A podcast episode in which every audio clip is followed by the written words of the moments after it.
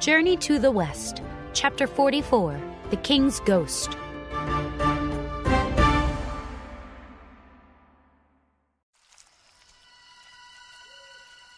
The man walked into the Tang monk's room, Who, who are you? asked the Tang monk nervously.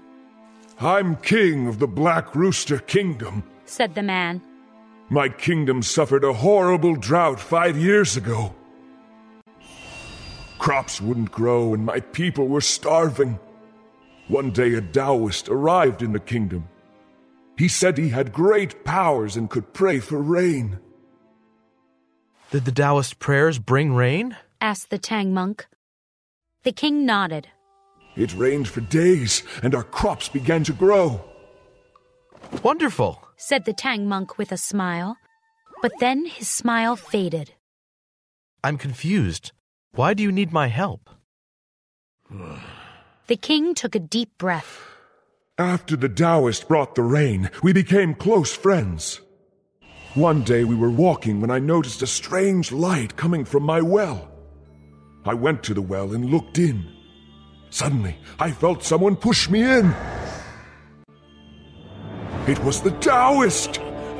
He had made the light with magic so he could trick me. I fell deep into the water and he sealed the well shut.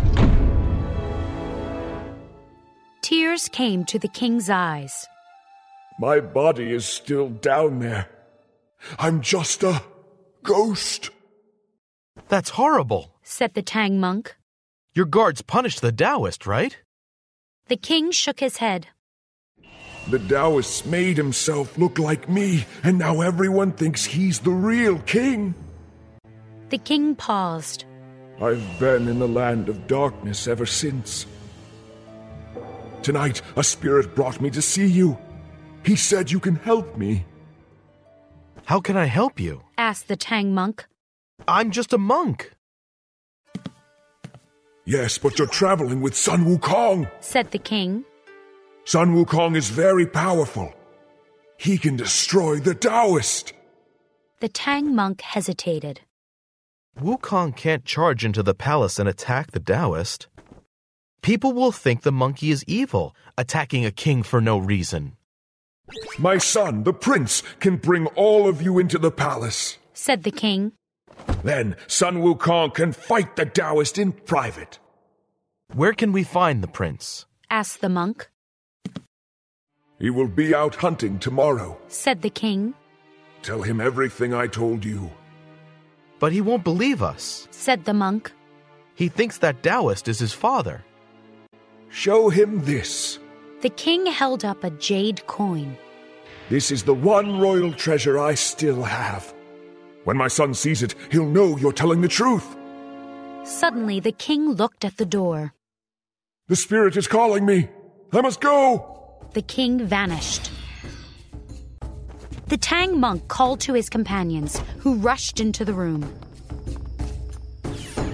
The monk told them everything that the king had said. He showed me a jade coin. Said the monk. He looked around. I don't know where it is now, though. It was just a dream. Said Wukong. No, it wasn't a dream. Said the monk, still looking around. He went outside and the others followed. There it is. A jade coin lay on the ground by the door. The next morning, the prince went out hunting. He saw a white rabbit and shot an arrow.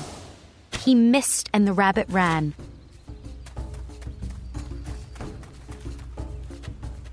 The prince chased the rabbit as it ran into a monastery. Inside, the prince saw a monk, a pig, and a purple spirit. Then the rabbit turned into a monkey, What's going on here? cried the prince. The monk stepped forward. Don't be scared, Prince. We must tell you something.